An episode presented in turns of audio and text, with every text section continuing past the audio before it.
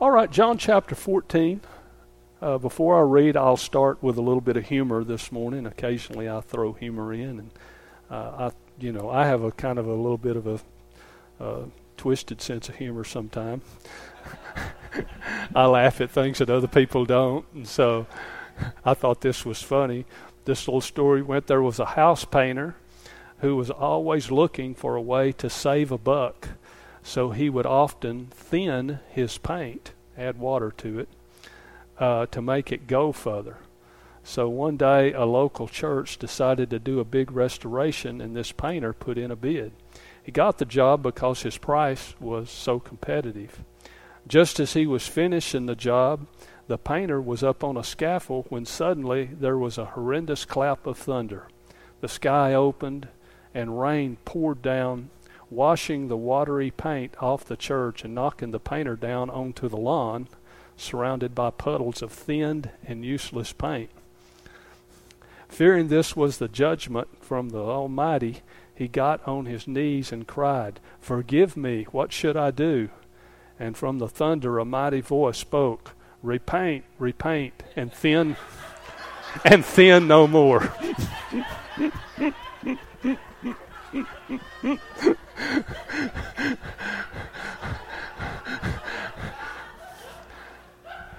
Repaint, repaint, and thin no more. So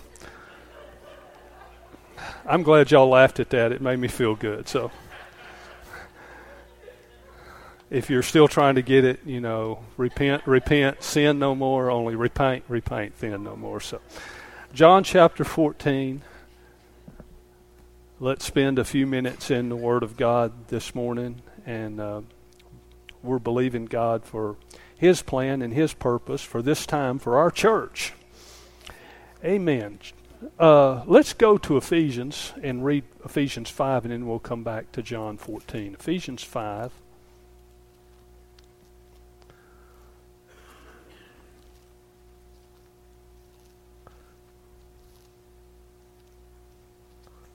I don't think I recognize visitors this morning. If you're a visitor, we're glad to have you this morning. Let's give all of our visitors a hand this morning. God bless you. We appreciate you, and we hope to see you again very soon. Ephesians 5, and let's start in verse 15. Ephesians 5:15, the Lord spoke to the church at Ephesus and said, "See then that ye walk circumspectly." Now, we don't necessarily use circumspectly. More modern translations would say carefully. See that you walk carefully, alertly, not as fools, but as wise. Of course, the difference between a fool and a wise person is that a wise person has the capacity to not only evaluate today, but evaluate it in light of tomorrow. Amen. I mean, if you need wood this fall, when it gets cold, the wisdom is to go gather it in now before you need it, right? If Jesus is coming back, Noah had wisdom. He built an ark and followed God's plan for his life and was ready for what came in the future. And so we're living our lives today with an eternal perspective of future. Amen.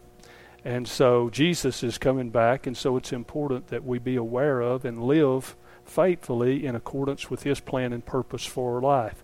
So he said, walk carefully, not haphazardly or, just randomly, but live purposely, live with purpose in life, not as fool, but as wise. He says in verse 16, redeeming the time.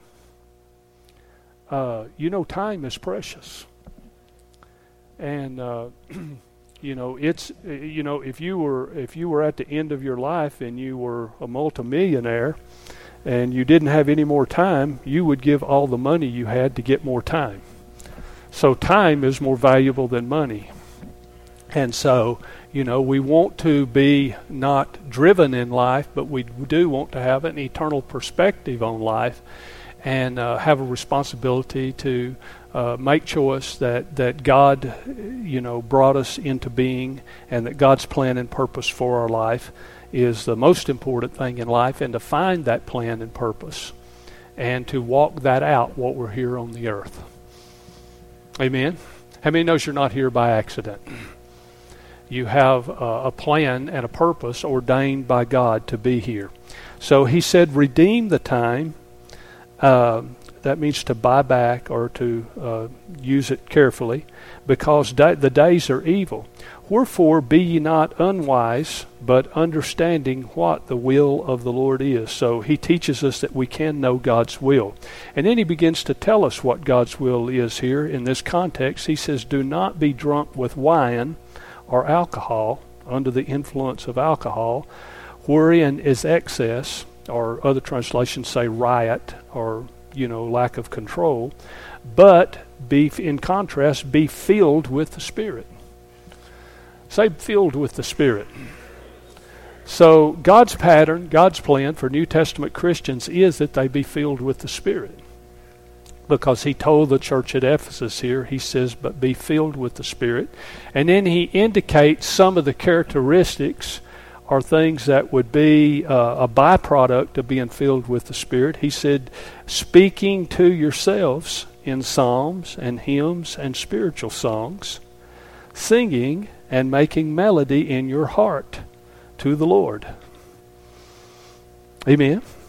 Verse 20, giving thanks always for all things unto God and the Father in the name of our Lord Jesus Christ. And then lastly, he mentions submitting yourselves one to another out of respect or reverence for the Lord.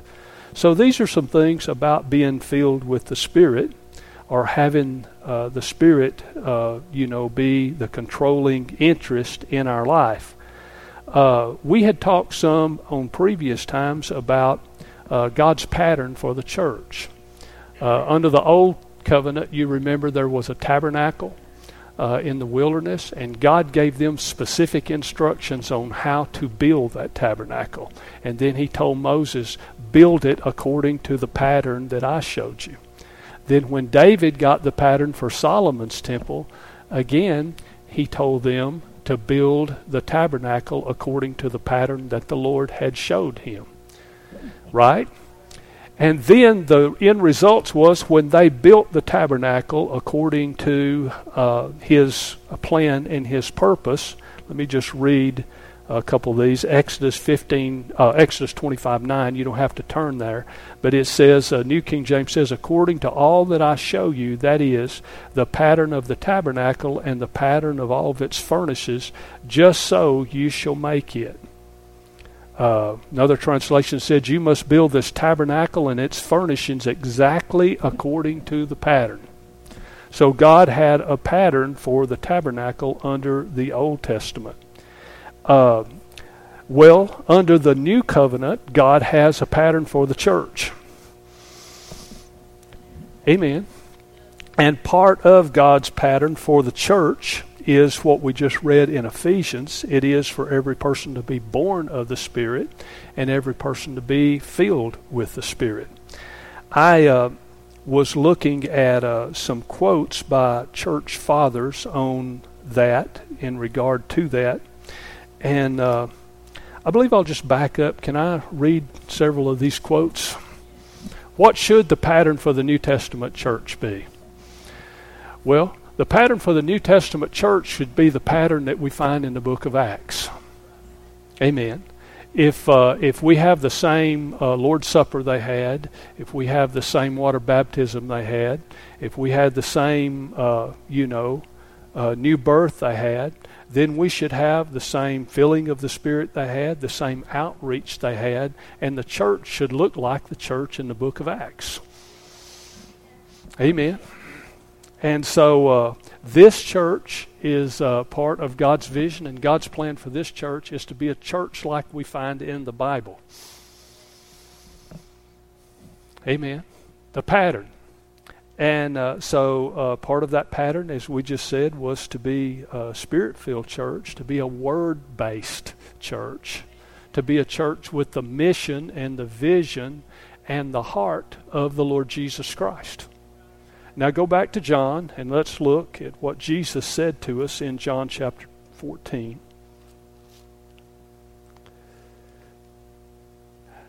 How many is aware that the church is called the body of Christ? The body of Christ is linked to the head, the Lord Jesus Christ. The Bible calls Jesus the head and us, the church, his body. And, of course, the body is to get its direction and its, motor skills, its input, its direction from the head. Amen. Jesus is the head, we're the body. How many knows your body and your head are supposed to work together? And I mean, Jesus is ascended on high, but when he ascended on high, he gave directions to the church. We'll read John, but let's read Matthew. Why are y'all laughing at me? At least we didn't go all the way back to Genesis. Matthew chapter 28.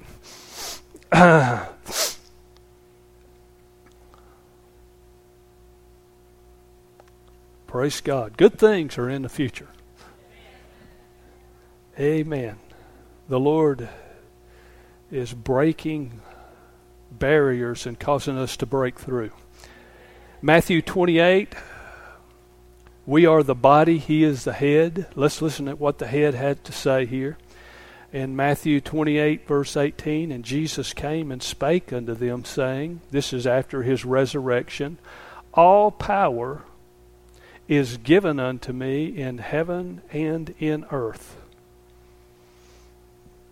Now he's going to leave, so he says to them, go ye therefore and teach, or the margin says disciple all nations, baptizing them in the name of the Father and the Son and the Holy Spirit, teaching them to observe all things whatsoever I have commanded you, and lo, I am with you always, even unto the end of the world.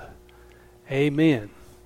So Jesus is with us today, and Jesus has given us a directive, a commission, to go into all the world and to make disciples and baptize them in the name of the Father, the Son, and the Holy Spirit, and teach them to observe all things whatsoever he has said. Whether it's Hanoi or whether it's Rogers, Arkansas, or wherever it is, God wants disciples to be made. Amen. And God has a plan and purpose for us to carry out in his absence. He, as the head, is given directions by the Holy Spirit to the body, and we as the body are to continue to propagate or to carry forward the ministry and the vision that he started on the earth when he was here. Is that simple enough? That's why we're doing what we're doing this summer, outreaching to kids. This is something, how many knows the little kids came to Jesus and Jesus received them and blessed them and ministered to them? You know, it's easier to train a child than it is to fix an adult.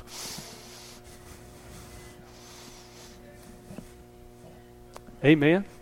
The biggest window, if I ask how many of you got born again when you were young and accepted Christ as your Savior when you were young, the majority, about 85% of people commit their life to the Lord when they're 18 or below. And so if that's our biggest window of opportunity, then it makes sense that we should begin to reach out in that direction and pour time and energy and finances and resources into that opportunity and begin to take advantage of that opportunity. Amen. God still fixes adults. Don't matter how messed up your life has been, God can get you out of the ash heap, out of the pig pen, out of the chaos, into a place where you're walking in God's plan and purpose for your life. But the best thing to do is to get connected with the Lord when you're young and get trained in the ways of the Lord. The Bible says if you bring up a child in the way of the Lord, he won't depart from it. Can you say amen? So we have an opportunity, so that's why we're doing what we're doing and reaching out this summer and making the effort, because we believe this is the Lord's directive for us as a church to invest in our children and to invest in our youth. Can you say amen? So we're thanking God that we've got good, people that's been trained, that's going to impart good things to our kids. Amen. So this pleases the Lord. Our youth camp, our outreach to the outreach that we're going to do. So John chapter 14. Here, let's read a little bit what Jesus said to us here. He said again to make disciples. Here in John chapter 14 and verse 10, he said, "Believe thou not that I am in the Father, and the Father in me. The words that I speak unto you, I speak not of myself, but the Father which dwells in me, he doeth the works." So both words and works of Jesus are mentioned here. How many knows that we should not separate the works of God from the words of God, the gifts of the Spirit from the fruit of the Spirit? We're to be a balanced church, both a church that has the ministry of the Lord Jesus Christ as well as the character of the Lord Jesus Christ. So the character of Christ is the fruit of the Spirit. The ministry of Christ is the teaching, the preaching, and the healing. Amen. So he mentioned here, "Believest thou not that I am in the Father, and the Father in me? The words," say words, "the words that I speak unto you, I speak not of myself, but the Father that dwells in me, he doeth the works." So what is the ministry of Jesus, and what is the works of Jesus? Let's just let the Word of God define what the ministry and the works of Jesus is. What did Jesus do when he was here on the earth? Turn back to Matthew, and let's see what Jesus' ministry was about. If we're his body and he is the pattern, then we are to have the same ministry with the same characteristics that he has. Amen? Does this make sense to you this morning? Okay, what did Jesus do when he came here on the earth? Matthew 4:23 tells us what Jesus did. "And Jesus went about all Galilee, teaching in their synagogues." Matthew 4:23. Jesus went about all of Galilee. Now, Galilee was a very ethnically diverse place. The Jews at Jerusalem looked down on the people of Galilee because it was a melting pot and a mixing pot, a regional area, a multi-ethnicity. It was a region where in times past in the Old Testament, when Israel went into exile, some of the kings of Babylon swapped people groups and put people in the land of Israel with the Israelites, and so there was interracial marriages between the Jews and these people, and so this area was not so holy as Jerusalem was. It was a place where a multitude of people came and went from, and it was a place of multi people groups.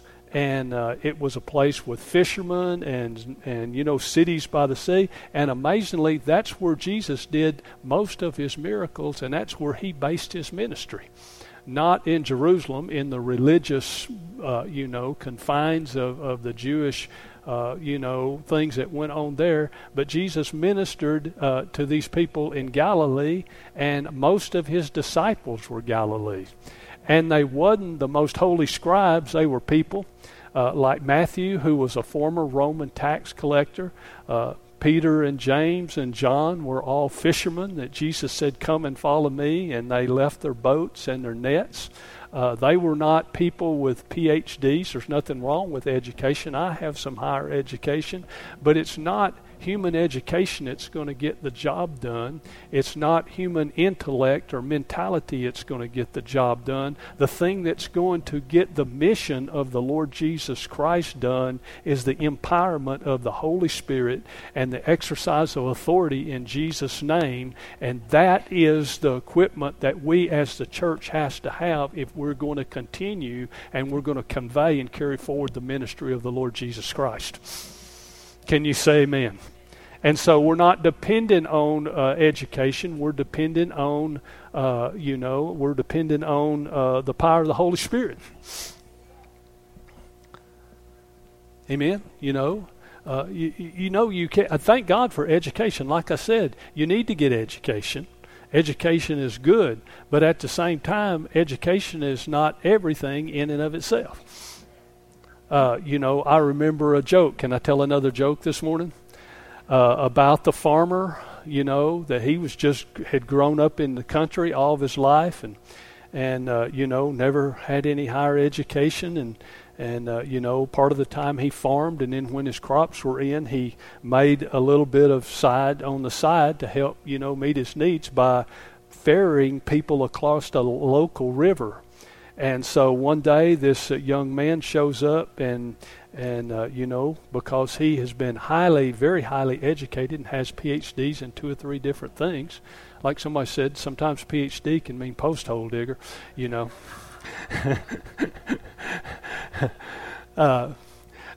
And so, again, not knocking education, don't get me wrong.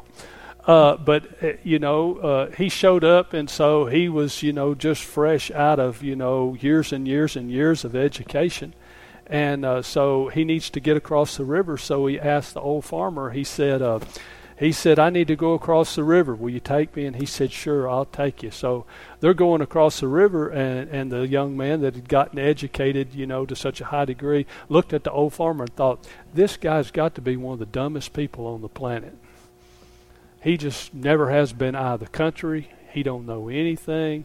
And so he says to the old farmer, he says, "Do you know anything about philosophy?" And the old man said, "Nope." And he said, "Well, 1/4 of your life is gone." And he said, "Do you know anything about anthropology?"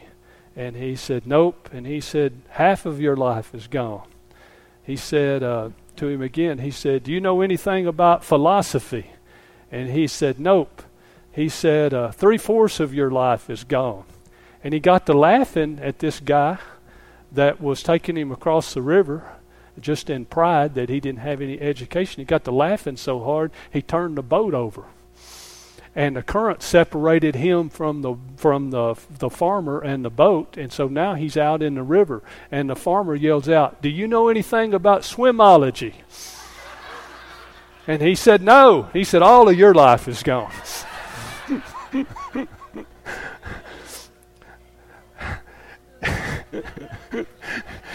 In Acts chapter 4, when the disciples returned after Jesus had been ascended on high, and the man in Acts chapter, they had been baptized with the Holy Spirit in Acts chapter 2, and in Acts chapter 3, the man at the gate beautiful had been healed and raised up, and he had been lame, and now from his mother's womb, now he's walking and leaping and praising God.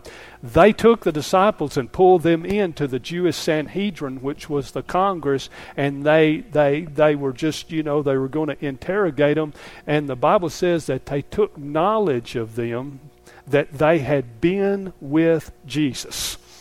Say, been with Jesus. So if you have choice between a PhD or a BWJ, the BWJ being with Jesus will get the job done where human education won't get the job done. Now, you need to get education to fulfill your occupation. Again, I'm not knocking education. Paul was a highly educated man. He had grown up under Gamaliel there in Jerusalem and been educated in the law and spoke multiple languages, and he was very educated. But he said, when I came to you, he said, I didn't come with the eloquency of human speech. He said, I come in the power and the demonstration of the Spirit, of the Holy Spirit, and the power of God. So it's necessary, if we're going to do the works of Jesus and do the ministry of Jesus, that we had the equipping of the Lord Jesus. And that's what we're going to be talking about in the next few weeks, about getting equipped with what Jesus was equipped with so we can do the job that Jesus did and continue his ministry. Can you say amen? So what was Jesus' ministry?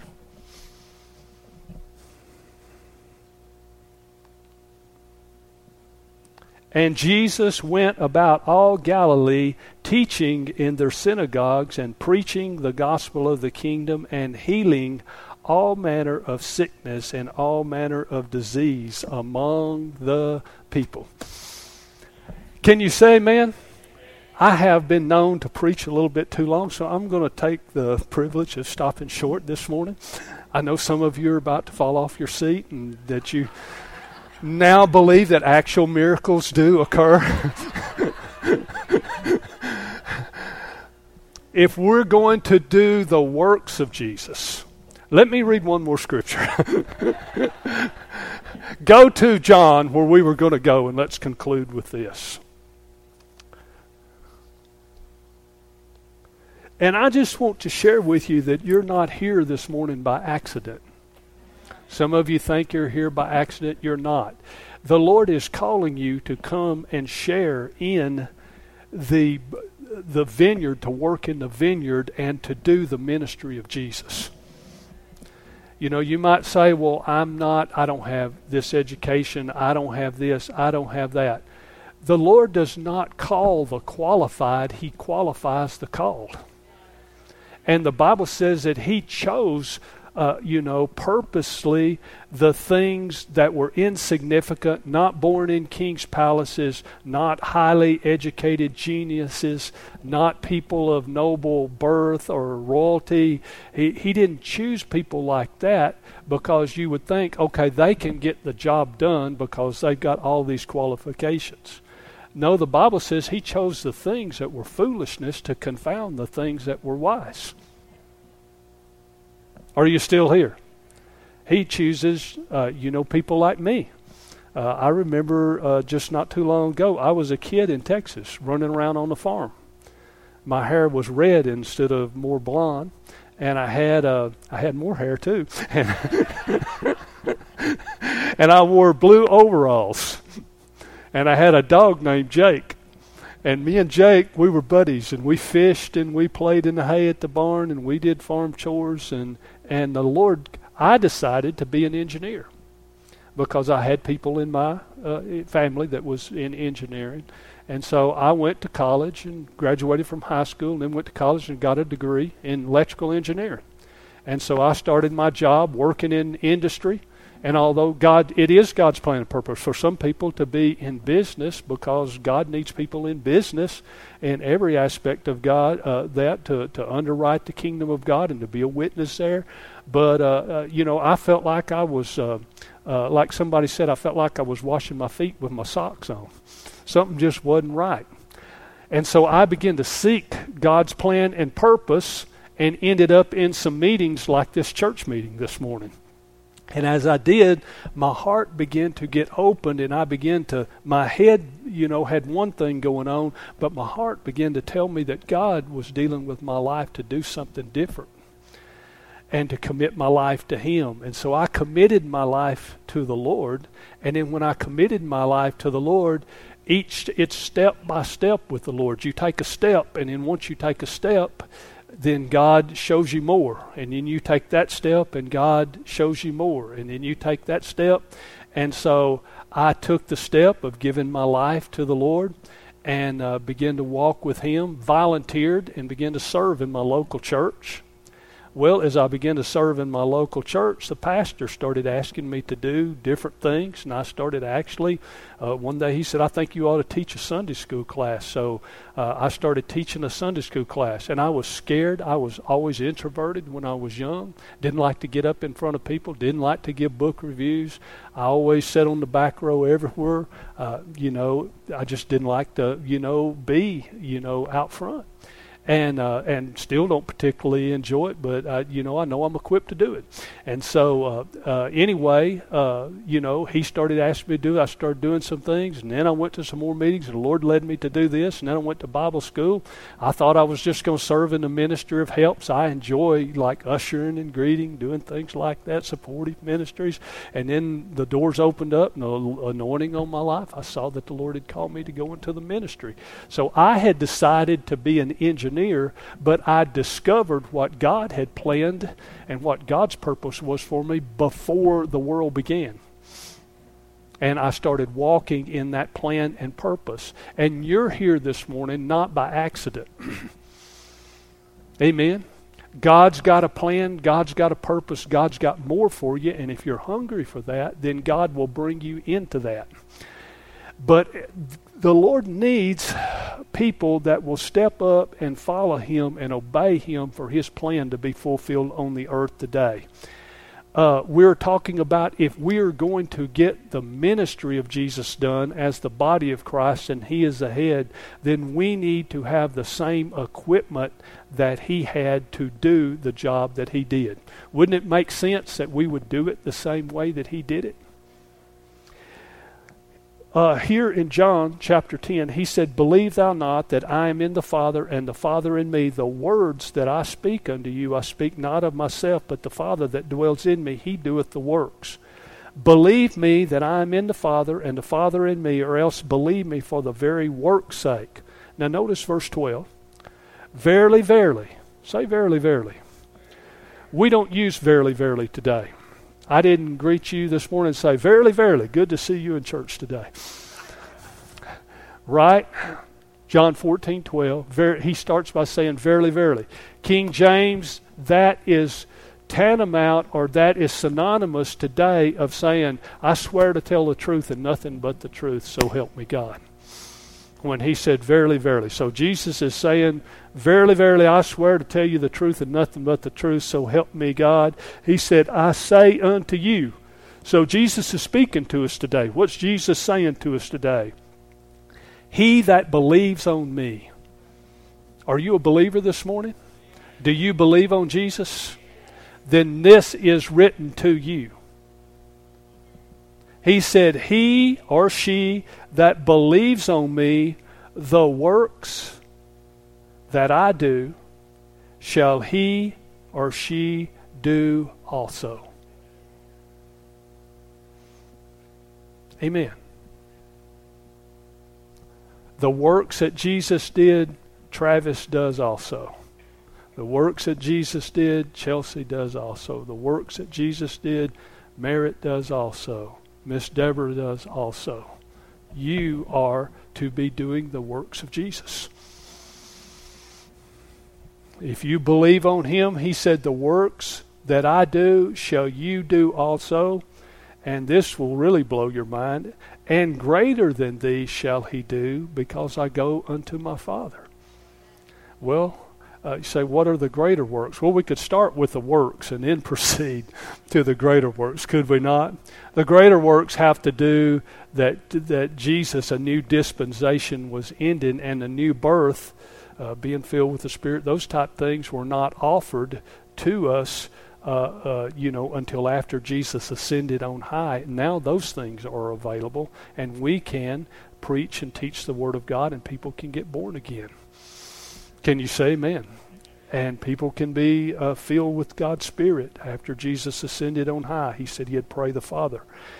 So let's read on down. He says, and whatsoever you shall ask, this is the way the works are going to be done, and whatsoever you shall ask in my name, that will I do, that the Father may be glorified in the Son. If you ask anything in my name, I will do it, And in verse 16, he said, I will pray the Father, and he will give you another helper, another comforter, that he may abide with you forever, even the Spirit of truth.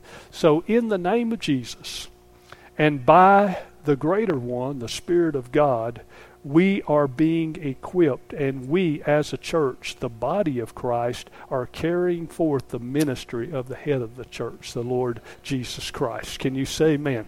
So we're going to be sharing more about doing the works of Jesus, but I just want you to know that, just like you take your car to the mechanic when you get a new set of tires on your car, they balance the wheels so they don't wobble. Well, the church maybe got a little wobble in it, and we've been saying, okay, we got the fruit of the Spirit, love, joy, peace, right. But we also are to do the works of Jesus with the anointing and with the power of the Spirit that he had on him. Amen. And so we've got the fruit of the Spirit, we've got the gifts and the operation of God's power of the Spirit. We got the words to preach, but we've got the power and the works of Jesus also. And so Jesus is the same yesterday, today, and forever.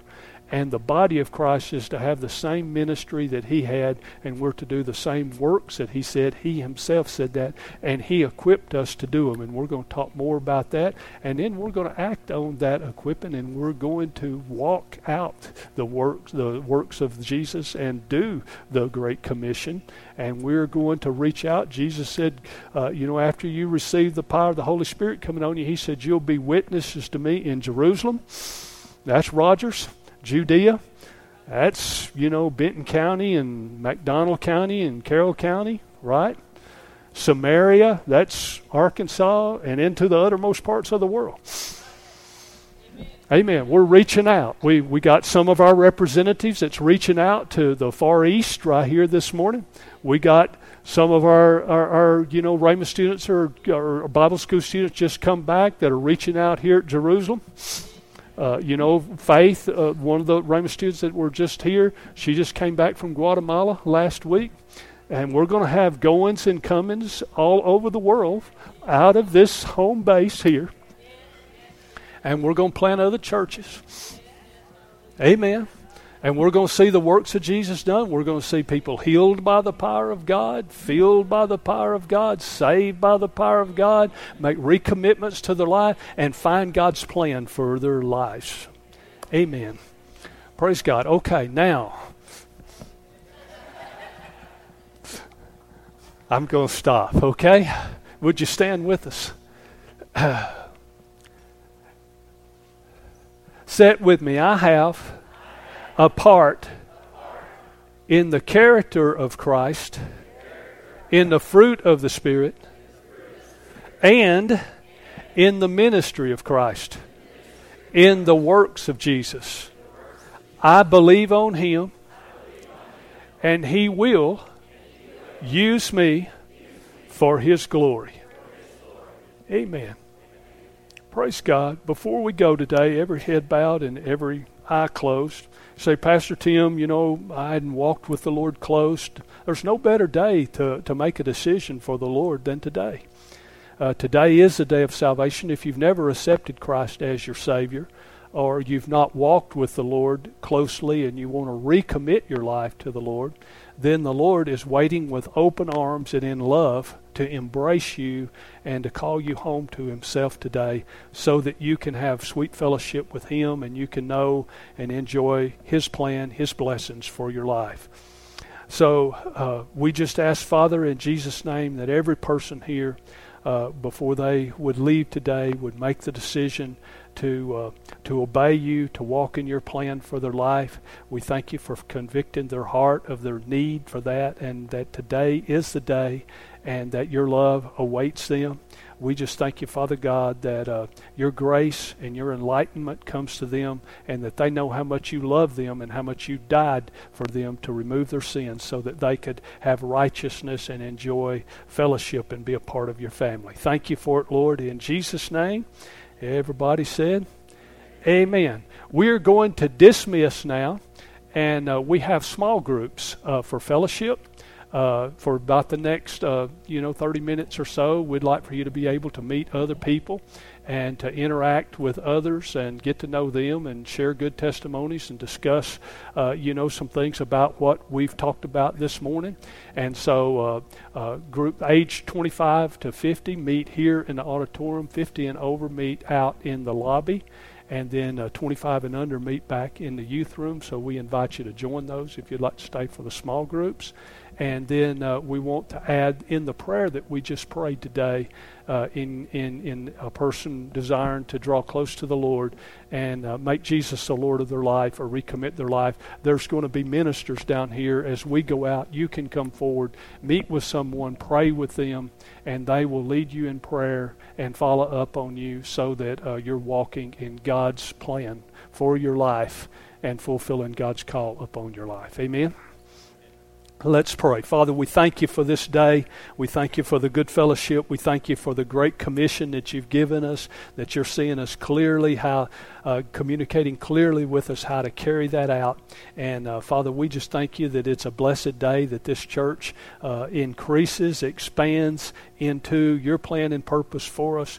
We just give you the glory and honor and praise for all the good things you have done, are doing, and will do in Jesus' name. And everybody said... Amen. God bless you. Stay for small groups, refreshments, and fellowship, and we invite you to come back and be with us next week.